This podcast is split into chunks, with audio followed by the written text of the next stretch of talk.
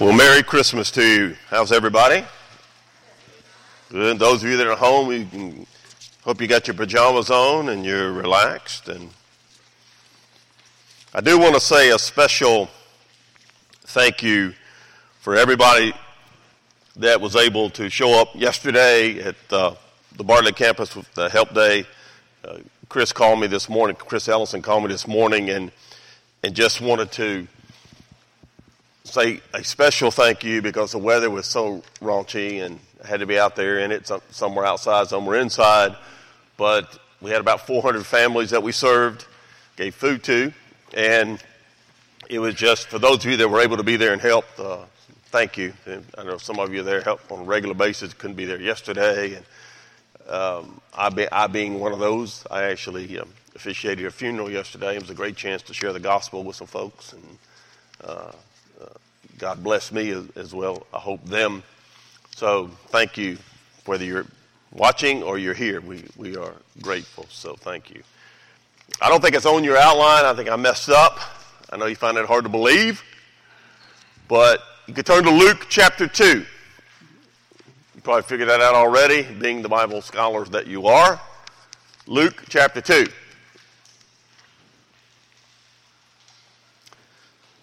We'll remind you of one other thing in case I, I forget to do it, at, or we forget to do it at the end. The Thursday night, being Christmas Eve, we're going to have our communion candlelight service, and uh, uh, Peter and Rhiannon putting some stuff together. I think it's going to be cool. We're look, looking forward to it. So, Thursday night at 5 o'clock. There's been a little bit of confusion on that because some of us can't tell time.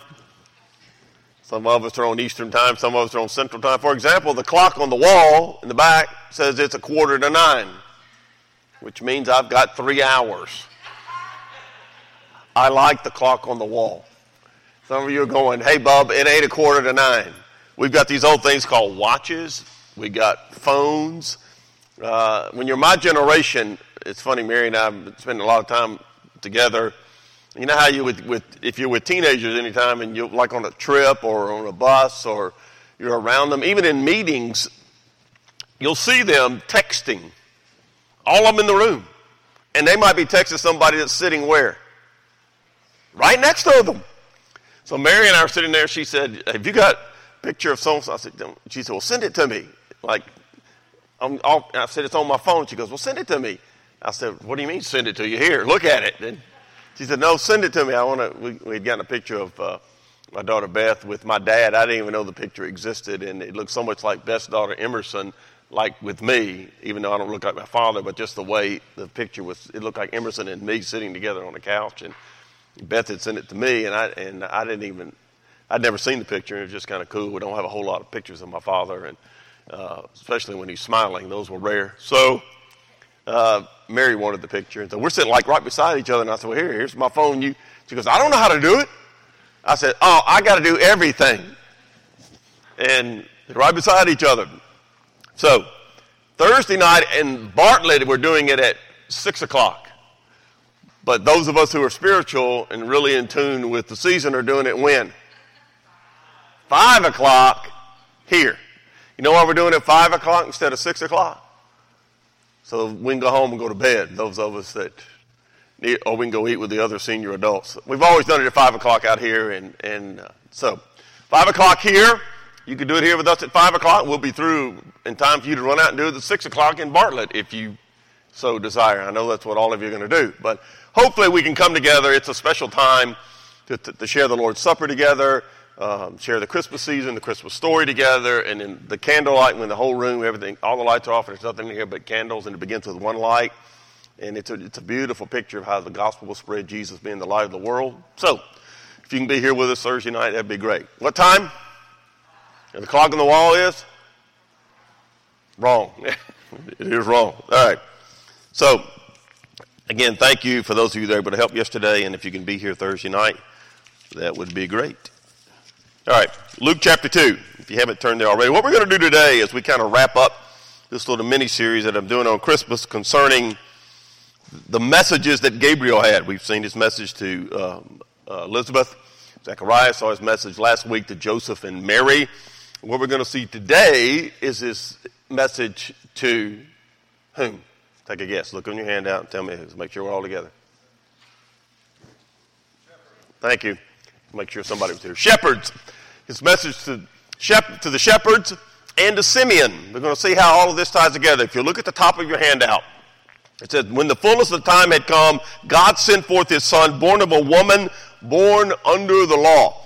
And what we're looking at in this, these three weeks is how this moment in time when the Christ child enters planet Earth, when Jesus, the baby Jesus, is born, uh, he's always been the Son of God, second person of the Trinity, and then he's born the child, Jesus of Nazareth. We talked about that a little bit last week, and that it was the fulfillment of prophecy. It shows the sovereignty of God, and it was at that definite moment in time, born under, born of a woman, born under the law. We're going to look at that a little bit today as well how it fulfilled everything that God was doing, not just in history. It is a pinnacle of history. When the Christ child entered the planet, headed to the cross. That is history. That is the focus of, of all human history and God's plan of redemption. But that is an eternal plan. In the mind of God, God sees everything simultaneously. We talked about during our, our series on Who's Your Daddy. And here's the most important moment in the history of the human race when redemption comes to the planet. And I want you to notice, first of all, look down at verse 10 of Luke chapter 2. Verse 10. And the angel said to them, Do not be afraid, for behold, I bring you good tidings of great joy, which will be to all people. For there is born to you this day in the city of David a Savior, who's Christ the Lord. That is the summary of Christmas. That is good news. And Lord knows we need good news. They needed good news, the culture they lived in. We need it today. I was reading uh, this week about news and just in general how a lot of it you can't trust. A lot of it no longer news, it's just opinion. This couple were sitting around, they were talking, and she said, Do you want to watch the 6 o'clock news and get sick now? Or do you want to wait and watch the 11 o'clock news and not be able to sleep all night? Which do you want to do? And so our choice is just don't watch it.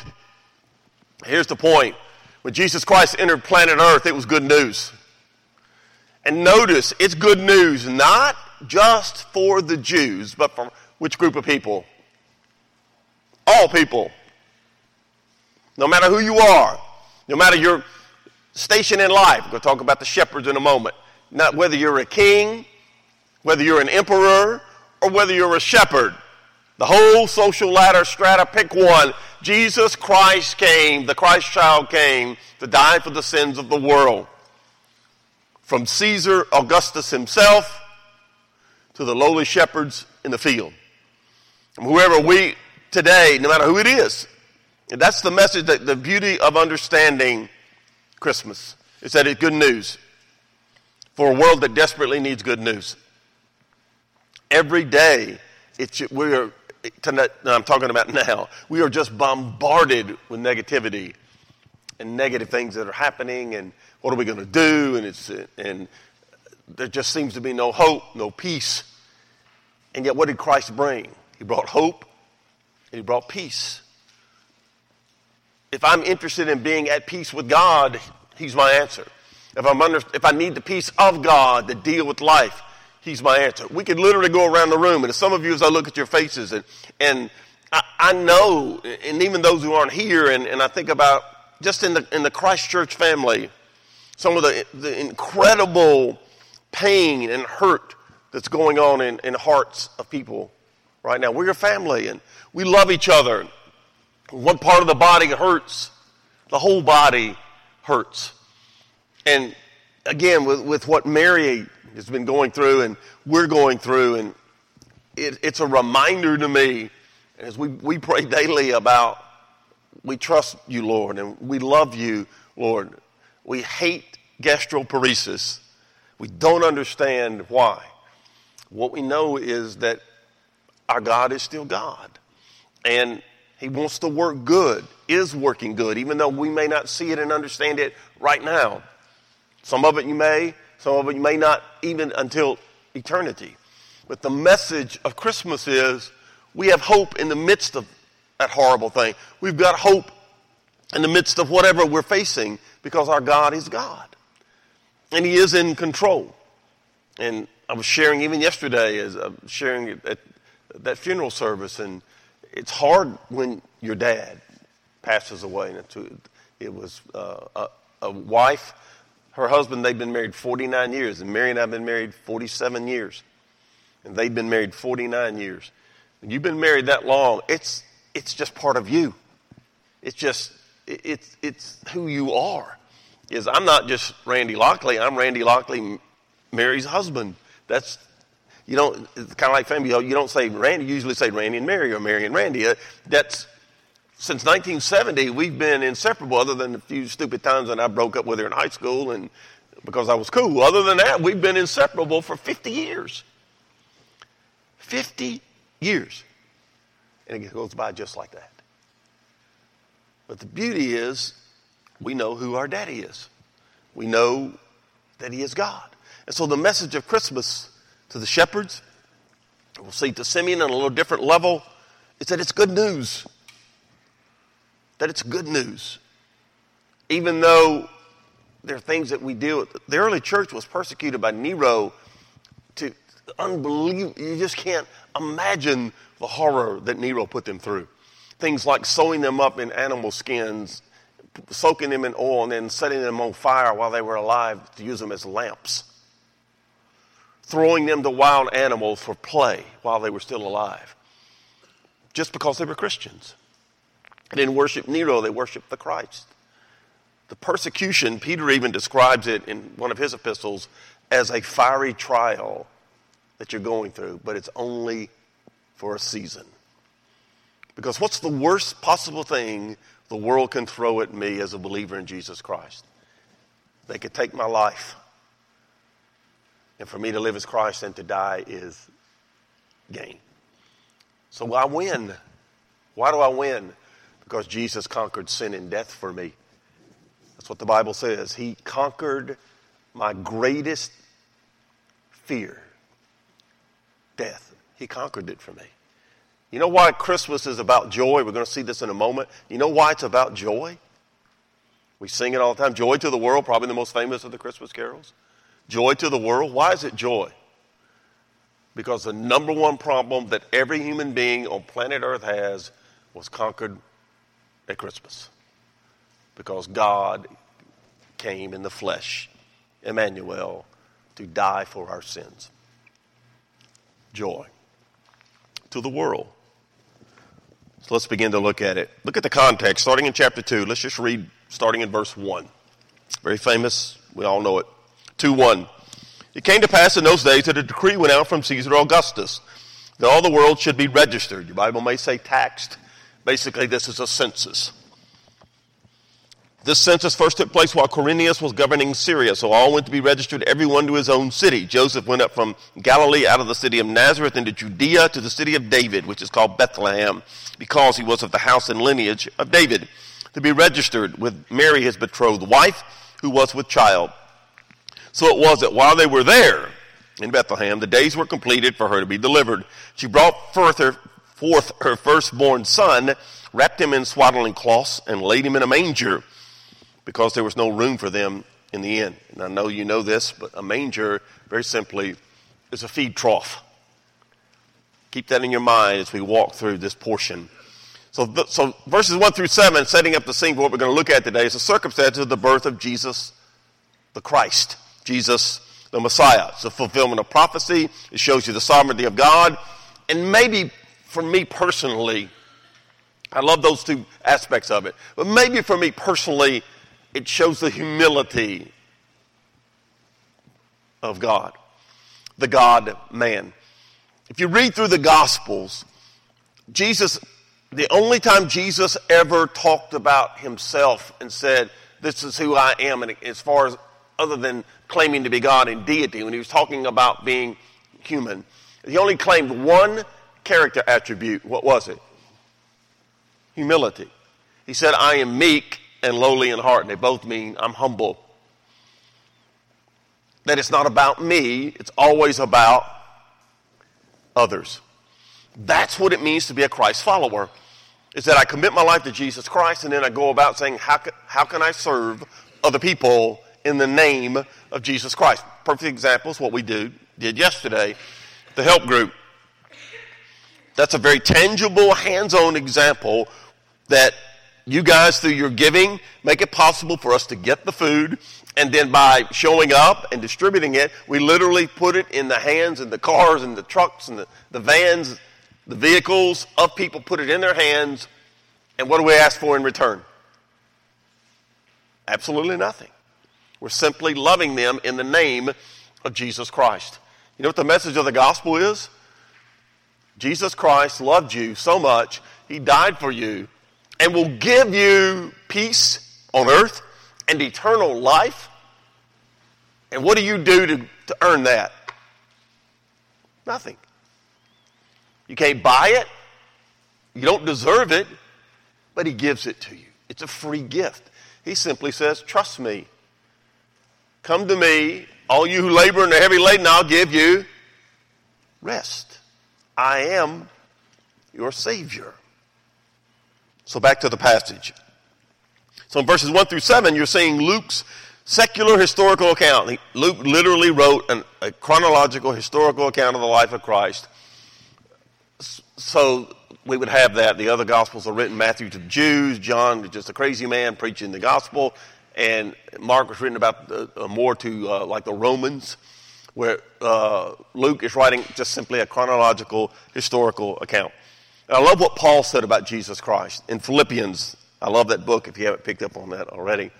In Philippians chapter 2, Paul said this about Jesus Christ. He made himself of no reputation taking the form of a bondservant and coming in the likeness of men. He chose volitionally, willingly to subject himself, and you read on in that passage, that same passage in Philippians 2, to subject himself to become, this was God, the creator of the universe, said, I will condescend to become a human being. And not only will I do that, I will voluntarily submit myself to being tortured to death on their behalf. So he humbled himself and became obedient unto death, even the death of the cross. He willingly allowed the Romans to torture him to death. Why? Because he loved me and you. That's Christmas. He came to die because he loved us. And I want you to notice one other thing about this, and then we'll move into actual walking through the, the good news. Historically, we saw earlier, we read verses 1 through 7. What you notice in verses 1, 2, and 3 is the Roman Empire was dominant on the world scene. Talked about this a couple of weeks ago. And yet, while Quirinius is governing Syria during this time under Caesar Augustus, God has Rome decide to have a census. Why? So he could get Joseph and Mary where? The Bethlehem, because that fulfilled the prophecy from Micah chapter 5 that the Messiah would be born where? In Bethlehem. So who was in charge? Caesar Augustus or your God? Clearly, your God was. So historically, at that moment in time, God says, okay, Rome, it's time to have a census. We just need to get, I need to get, and by the way, we talked about this last week. They had to travel about 70 miles to get there on foot, nine months pregnant. God didn't make it easy, did he? Bible speaking of the crucifixion, God, God didn't make it easy. He died the most horrific way man has ever discovered to torture another man to death. That's the way God chose to die for us, as opposed to lethal injection or drugs of some kind, or even cutting off or beheading someone. Crucifixion was a horrific it literally, you died from an explosion in your heart because you couldn't get up and couldn't breathe. He chose to die that way because he loved us. Now, look at point one on your handout. What's Gabriel's message to the shepherds? Well, it's good news. We talked about that already. Verse 8. Now, they were in the same country, historically, at this moment in time Shepherds were living in the fields, living out in the fields, keeping watch over their flock by night. So his announcement of the most important event in human history, up to that point for sure, crucifixion, the two are tied together, but up to this moment in time, this is the most important moment in the history of the human race. It's occurring at a little place called Bethlehem, and God sends Gabriel to announce it to Caesar? No. Who's he announce it to? The shepherds. If you don't think there's a message here, you're not paying attention. He announces it to the shepherds. Without going into great detail, if you had a ladder, a social ladder that you were trying to climb, or just a strata that you were looking at, where would you find the shepherds when you looked at that ladder? The very bottom, both from Romans, from the Romans' point of view, and maybe more importantly, from the Jews' point of view. They were the lowest echelon of Jewish society. They were considered unclean because they spent all their time with animals, sheep. They weren't, they, they worked seven days a week. So what they could not do was get clean to go to synagogue or go to the temple to worship properly. So they were considered unclean all the time. They, they were considered uneducated. They were uneducated. They were unwelcome in polite society. They were considered untrustworthy to the point that no shepherd was allowed to give testimony in a court. Like this person, the shepherd saw me. I wasn't, I was with the shepherd. I didn't kill that person. I was with the shepherd. Shepherds weren't allowed to testify. They were considered untrustworthy. The bottom of society, the lowest possible rung on the ladder. They were just unknown, unappreciated, just doing the, the horrible work of taking care of sheep. They were poor people. It was a poor place. And yet Gabriel says to them, I've got good news for you. For you. If it's good news for them, the lowest possible spot on the ladder, who would it also be good news for? And Gabriel even says it. It's for all people. All people. Point being, if you're Caesar Augustus, you're not going to be no closer to God than these shepherds are. And as a matter of fact, if you read through the Gospels closely, Jesus went out of his way to say, you take the religious elite, the Pharisees, I don't want you to be like them. I don't want you to, to pray like them. I don't want you to give like them. I don't want you to act like them. They are religious hypocrites. They're self righteous. I don't want you to be like them. And they were the elite, they were at the top of the ladder. Jesus said, I want you to be humble, self sacrificing. I want you to be like me, not like the Pharisees. They're self righteous. You need to come to me and say, Lord, have mercy on me, a sinner, like the thief on the cross did. So the shepherds are just out in the field, tending to their flocks, doing their job on a daily basis. And Gabriel and later a whole group of angels show up God meets them where they are. He's got a tremendous message for them. So the first thing he wants to tell is the person of this good news. Who is this person? This good news. Verse 9. Behold, an angel of the Lord stood before them, and the glory of the Lord shone around them, these shepherds, and they were greatly afraid. This is uh, uh, contextually, and no theologians disagree, that this is Gabriel, regardless of who it is. He stood this Gabriel stands before them, and the glory of God shone around them, and they were greatly afraid. If you study the glory of God, and again, we're not going to exegete all of that today, but if you simply study the glory of God and run it through Scripture, and you go back to the temple, the tabernacle, and then the temple, and the Shekinah glory of God was the light that would be in, it represented the presence of God, and it was the light that would illuminate the Holy of Holies on the Day of Atonement when God's presence would be in. There was no artificial light, no candles, no, no light of any kind in the sunlight or anything else. It was pitch black. It was illuminated by the presence of God.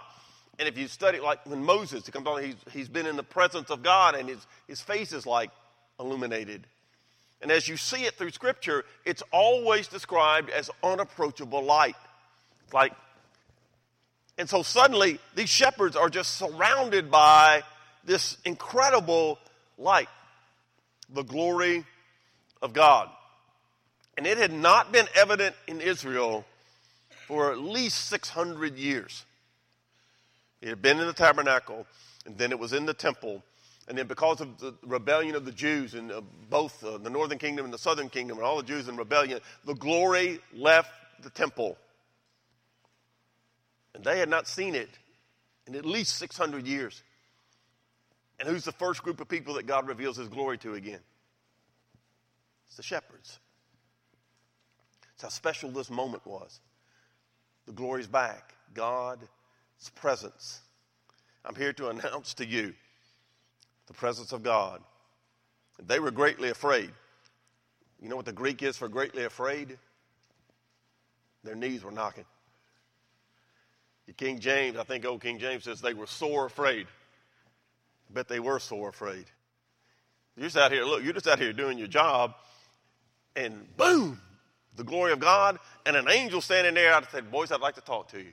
Take a break. Powerful moment. The group no one else had wanted anything to do with. And God says, I got a special announcement for you. Notice the first thing Gabriel says, and we mentioned this last week. You see this throughout the Christmas story. What's the first thing Gabriel says to them? In verse 9. Wait a minute, maybe, excuse me, verse 10. The angel said to them, What? Don't be afraid, because they were afraid. We talked about this before, but I was reminded this week as I was reading again. It's really cool. That phrase, in some form, do not be afraid or fear not, appears in the Bible how many times? Do you remember? 365. How many days are there in a year? God's sending a little message. What is it? I know your day's really bad. Don't be afraid. Don't be afraid. For behold, I got something for you. For the shepherds, for you, for me, no matter what your day looks like, don't be afraid. Paul told Timothy, We've not been given a spirit of fear, but a power and love and a sound mind. That's who we are as Christians, believers in Jesus Christ. Don't be afraid. Verse 10. I got something for you. For behold, I bring you good tidings of great joy, which will be to all people. Here's your good news. First of all, I bring you great joy. We talked about this a moment ago. We'll solve your number one problem. It's not Rome. It's not the Pharisees. It's not the rabbis. I'm going to solve your number one problem, shepherds. I'm going to bring you great joy in your heart because the Savior's coming. Great joy. First Peter chapter 1, Peter writes these words. Whom having not seen, talking about Christ, you love. Though now you do not see him, yet believing, you rejoice with joy inexpressible and full of glory. None of us has ever seen Jesus Christ. But we know He's redeemed us, we know He's saved us, and we have a peace and a joy that you cannot get anyplace else on this planet except at the foot of the cross, and you surrender to Jesus Christ. And He gives you joy in the midst of turmoil and peace in the midst of horrible circumstances, and He gives you eternal life. So, as Peter says, we have joy inexpressible and full of the glory of God. We want people to know who our God is because of what He gives to us. That's the message of Christmas, that gift of peace and joy. Then, verse 10. Again, I'm going to give you great joy, good news, but I also got a little more good news. This is for all people, including you lowly, despised, rejected shepherds. It's for you. But it's also for the Gentiles, which they would not have understood or even wanted. It's also for the Gentiles, it's for all people. But here's the point shepherds, this great, this good news of great joy is for all people. But you know who the first people are that I'm telling this to? You know, I got a group, I got to go, I got a lot to do. But you know who I'm telling first? God sent me to tell you. You're special. He loves you. Despite what the Pharisees and others would say about you, you're special. This good news is for you. Great joy. You're the first ones. Said, you may be insignificant to the rest of society, but you are very significant to God. One of the things I learned years ago as a young Christian, it really helped me. Look at verse 11. For to you, for there is born to you. One of the things I learned as a young Christian, I'm talking about as a teenager, that I've carried with me all my life. No matter how bad your life, my, my home life was not good. It, in many ways, very horrific. But after I got saved as a 16 year old, the one thing I always had, I loved being alone. I still love to read. I've always been a voracious reader. But after I got saved, I started reading stuff that I used to read a lot of Greek and Roman mythology and every Sherlock Holmes thing I could ever put my hands on. I read every bit. I loved, I just loved to read. But then I started reading people like Francis Schaeffer, who to this day I don't understand. I started reading him as a 16 year old, just a brand new Christian, and I was just in awe of the stuff he would write and how the thing that I took from that was not just Francis Schaeffer, but and really getting to C.S. Lewis later on, but Francis Schaeffer in particular and, and other apologists that I would read. Yeah, I don't even know what apologies were. I thought that was when you said you were sorry. I began to realize, wow, God thinks Randy is important. God loves me. And, and I may be alone in whatever setting I find myself. But what God says is, you're important. I got something I want to do for you, with you. I didn't know what it involved. I didn't know where, where I was going to go with my life. But what I knew was that wherever I went, God would be right in the middle of it because I was important to Him. He had chosen me. I had no idea. If you'd asked me as a, a, a teenager, college student, would, would this be what you would do with your life? My answer would have been no, I'm going to make a lot of money.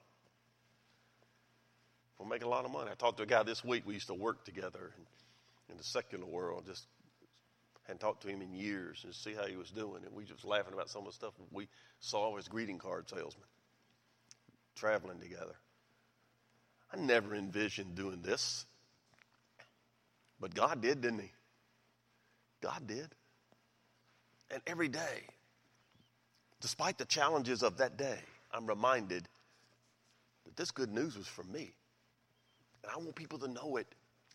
I want them to revel in the fact Jesus of Nazareth, the Christ child, came for them personally to give them peace on earth.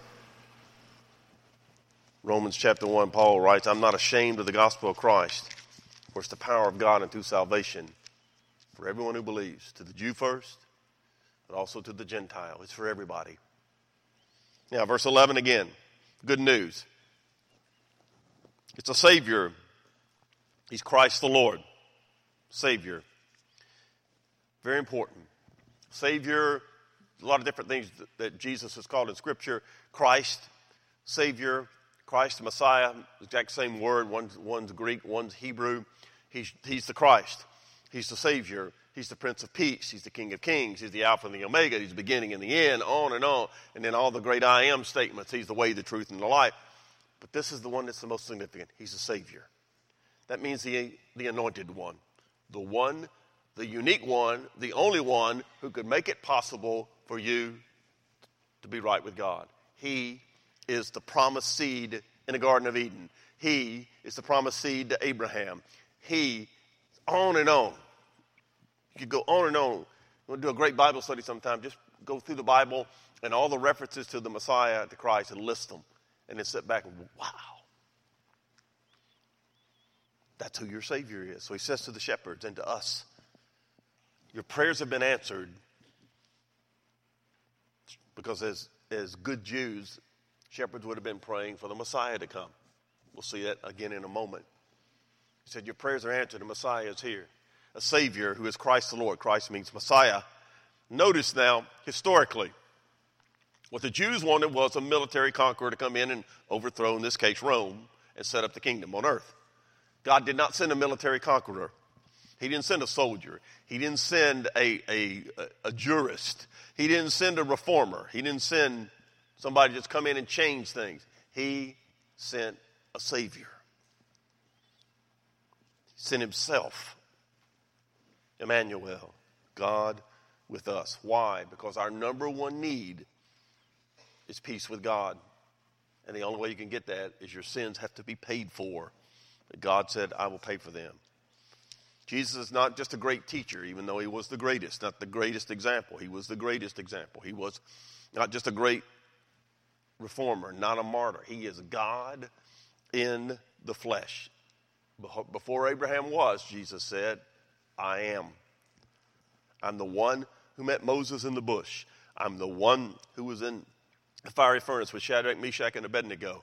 I'm the one who, who created the universe. I am the Word, eternal, self existent one. I am. And I am for you. I came to die for you.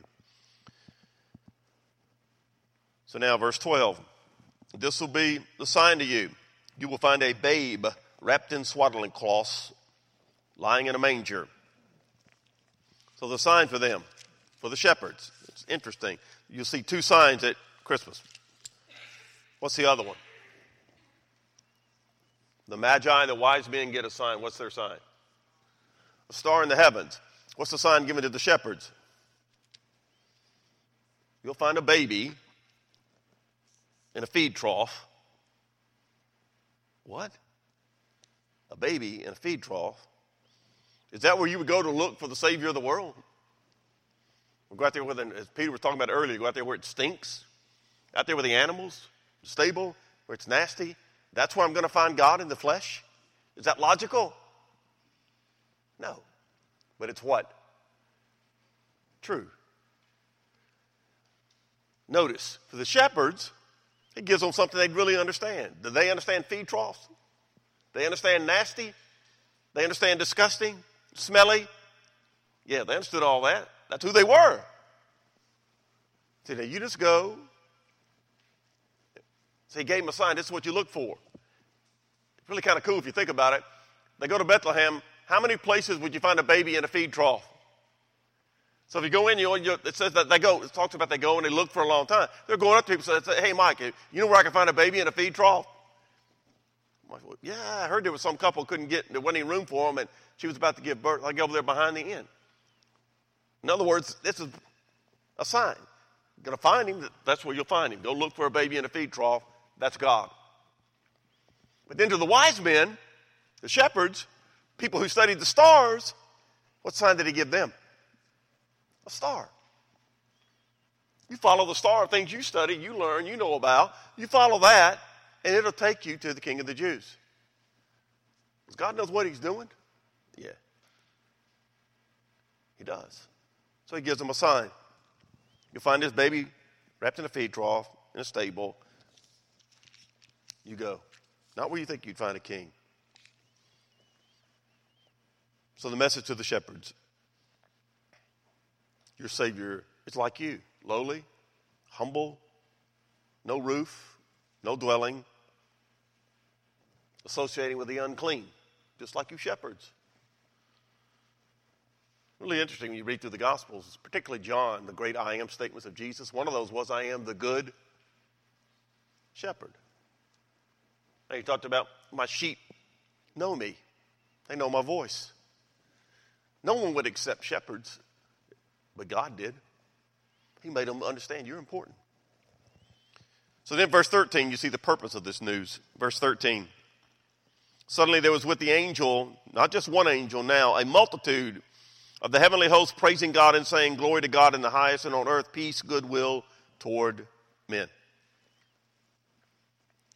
Now, it's not just Gabriel, it's a multitude of angels praising God and Gabriel's announcement echoing what he has told them. Now, the word multitude, here's what it means. There's so many, we don't even know how many there were. Another place in the Bible, talks about angels like it's myriads and myriads of thousands upon thousands. And you look at the word multitude here, it means a large number beyond counting. Now, you think they were afraid a moment ago? But Gabriel's already told them what? Don't be afraid, I got some good news for you. And now the choir shows up. An unparalleled, never mentioned in Scripture, no, un, uh, number that we don't even know what it could be, praising God, glorifying God, and saying, Hey, peace on earth has come. Peace on earth has come. John chapter 1, the Bible says, The Word became flesh and dwelt among us, and we beheld his glory, the glory as of the only begotten of the Father, full of grace and truth. The purpose of the good news number one, glorify God. Jesus came so people would know who God really was. If you've seen me, you've seen the Father, Jesus said. I and the Father are one. We talk, when they were talking about crucifying him, Jesus said, What are you crucifying me for? The good things that I've done or the good things that I've taught? Which one? All I've ever done is good. And yet you want to crucify me. You know what they said? It's because you blaspheme, making yourself to be God. Why did he make himself to be God? Because he was God. And the Jews couldn't stand it. He was taking their authority and their power and their hammer away from them. They hated it.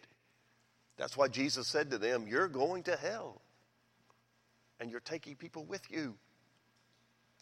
They talked the Romans into killing Jesus for. Even the Romans were more spiritual than the Pharisees. What did Pilate say about Jesus? I can find no fault in this man. Why do you want to kill him? How about Barabbas? I want to kill him. What about Barabbas? No, no, we want Jesus. Kill, crucify him. He's the good shepherd. He's the truth. He's living water. He's the light of the world. He's everything a man desperately needs in the depths of his soul. Peace on earth. Peace on earth for men. That's the next point, verse 14. They glorify God and bring peace on earth. Historically, at this moment in time, what existed on planet Earth was what was called Pax Romana in Latin, the Roman peace. They weren't at war with anybody, and it had been that way for about 20 years. Everything was smooth. That's why all the Romans wanted for the Jews is you do your thing, don't cause us any trouble, don't rebel. And for 20 years, that's about the way Pax Romana. But now, what, what is the announcement of Gabriel, echoed by the angels? This is real peace. To a Jew, even today, we say shalom to somebody, peace. You know what that means? It means well being. May you be well. May you be secure. May you be complete or whole, and may you prosper. Jesus brought that peace on earth. Spiritually, your life can be changed. Those days, there was a Stoic philosopher named Epictetus.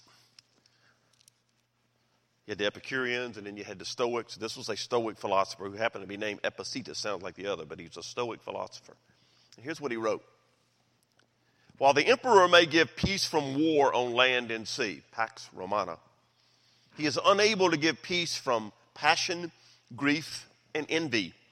He cannot give peace of heart for which man yearns more, which, for, for which man yearns more than even for outward peace. In other words, we've got Pax Romana. What do we not have? Peace on earth the passions of the soul. Caesar can't solve that problem, but Jesus can. In Revelation chapter 7, get this picture of heaven. The angels are all worshiping, and, and I want you to see the verses. I want us to look at them together. Revelation 7 says, is Revelation 7 and Revelation 5. All the angels stood around the throne and the elders and the four living creatures, and they fell on their faces before the throne and they worshiped God. Amen. Blessing and glory, saying, Amen. Blessing and glory and wisdom, thanksgiving and honor and power and might be to our God forever and ever. Amen. Then in Revelation 5, I looked, John said, and I heard the voice of many angels. There's that multitude again around the throne, the living creatures and the elders, and the number of them was 10,000 times 10,000 and thousands of thousands, saying with a loud voice, Worthy is the Lamb who was slain to receive power and riches and wisdom and strength and honor and glory and blessing. See, the angels know who he is. Even demons, fallen angels, when you read through the Gospels, when demons encountered Jesus Christ, what did they say to him? What do we have to do with you, O Son of God? They knew what? They knew who he was because he had thrown them out of heaven. They knew he was God. Now, the angels are here worshiping the Lamb because the Lamb of God takes away the sin of the world, John the Baptist would announce. So then you look at verse 15 back in our text. Verse 15 the power of this good news. What does it do? So it was when the angels had gone away from them into heaven, and the shepherds said to one another, Let's now go to Bethlehem and see this thing that's come to pass, which the Lord has made known to us. And they came with haste, and they found Mary and Joseph. And the word found means they looked for a while. We talked about that earlier. And the babe lying in a manger. The power of the good news is that it transforms people. Now, look, here these shepherds are out here, and we just we've set the scene, we've seen everything that happened, and now the glory glows away, and the angels go away. They didn't say, you know, we probably need to go talk to somebody about this. This we ain't smart enough to figure this out. Maybe we need to go to like seminary for a while and study on this thing. What does it say they did? They made a decision. We got to see this for ourselves. We got to go to Bethlehem we got to find this baby. We got to find Emmanuel. We got to find Messiah. We, we need to find this baby in a feed trough that can forgive sins, who came for us, and is the Savior of the world. I love verse 16. What does it say? They did what? Verse 16. They came with what? What does that mean? They didn't waste any time they immediately headed to Bethlehem to find this baby. They were transformed. And the only sign they had was what? Look for a baby where? In a feed trough. Not in a palace, in a feed trough. Stable, a barn, something like that. And after a long search, Greek, they found. They sought God, they found God. Now, verse 17. Notice what they do.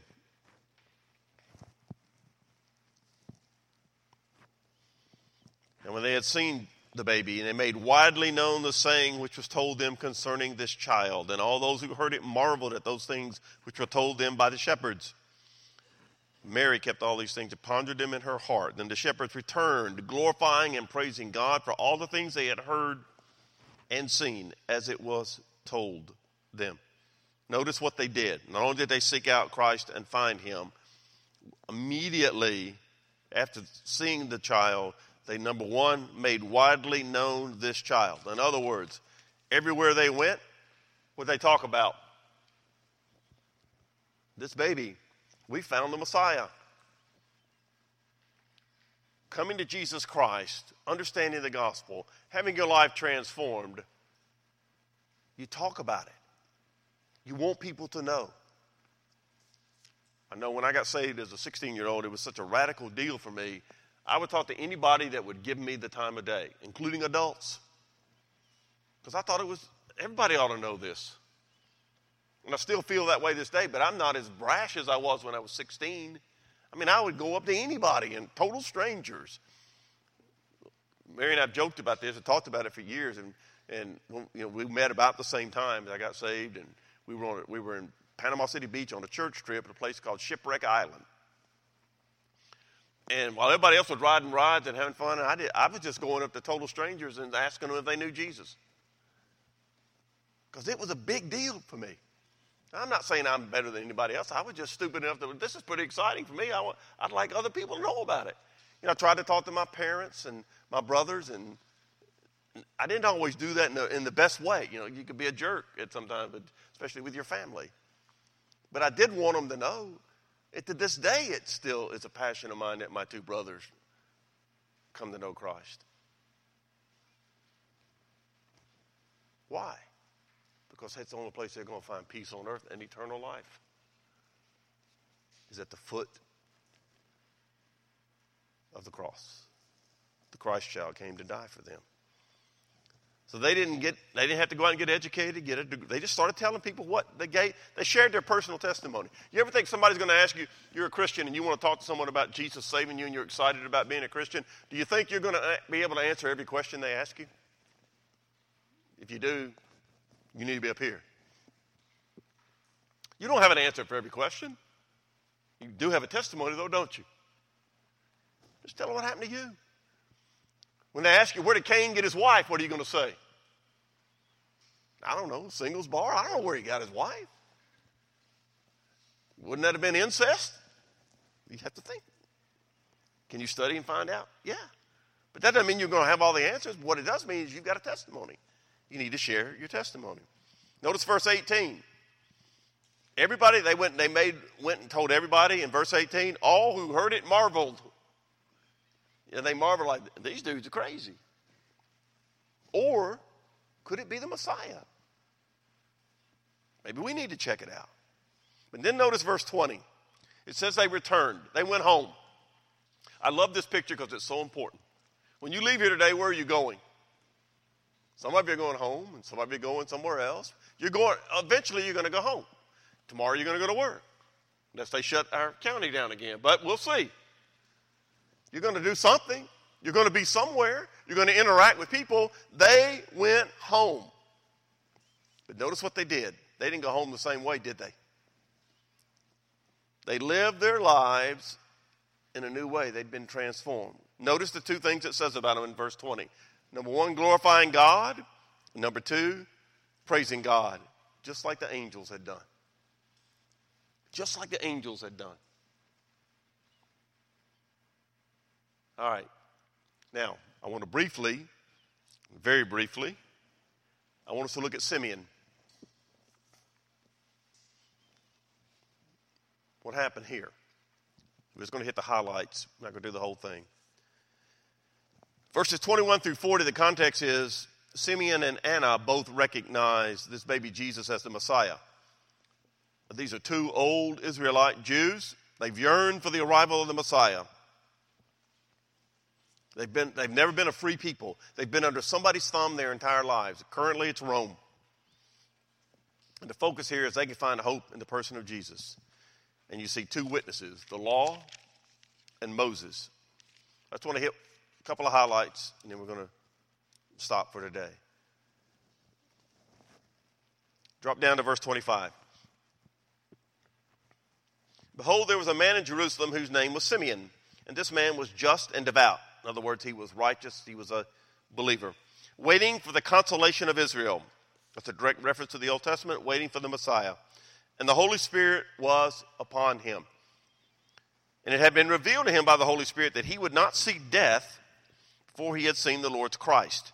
So he came by the Spirit into the temple, and when the parents brought the child, Jesus, to do for him according to the, the custom of the law, Simeon took Jesus in his arms and he blessed God saying, Lord, you're letting your servant depart in peace according to your word. My eyes have seen your salvation. He's waiting for the Messiah. And God says, I got an answer to your prayer. Not only are you going to, I'm going to let you see the Messiah before you die. And God made him that promise.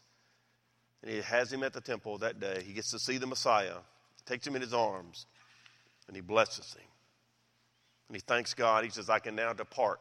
I love the word depart. It means, in Greek, it means a number of different things.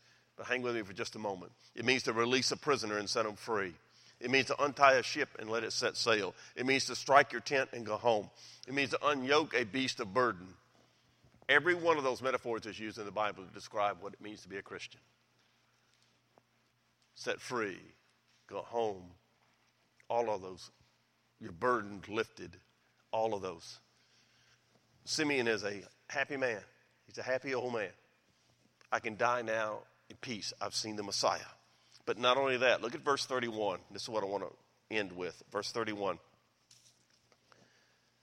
Verse 30 My eyes have seen your salvation, which you prepared before the face of, quote, all peoples. A light to bring revelation to the Gentiles and the glory of your people, Israel.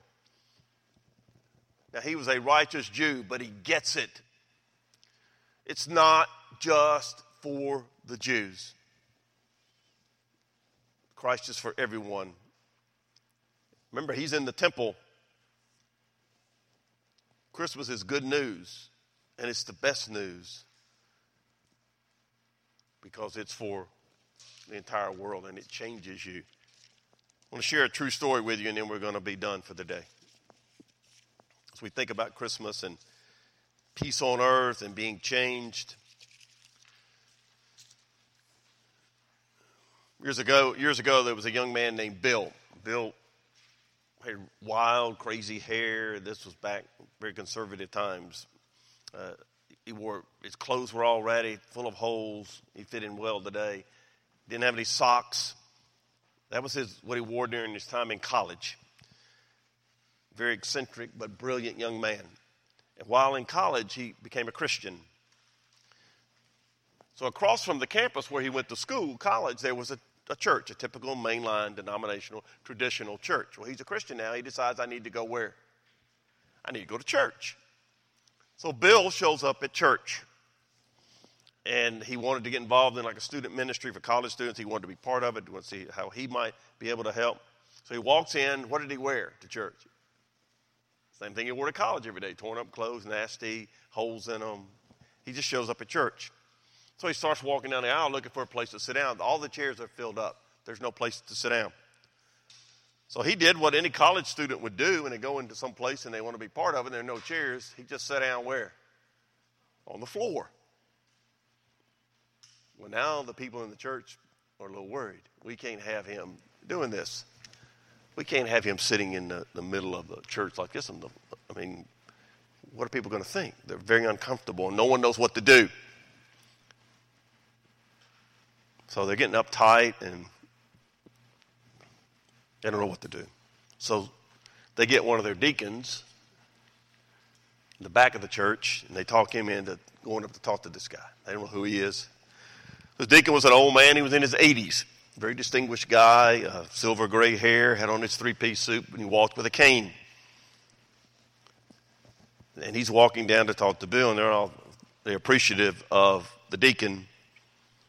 Um, he may not understand, but he, he can straighten his kid out and get him out of here.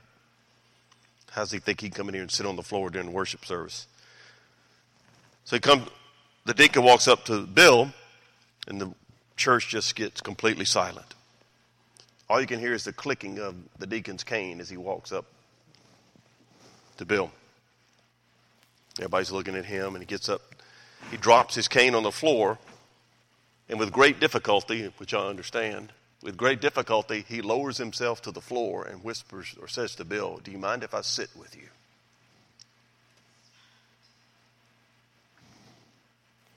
In that one simple moment, what did the deacon say to Bill? You are accepted.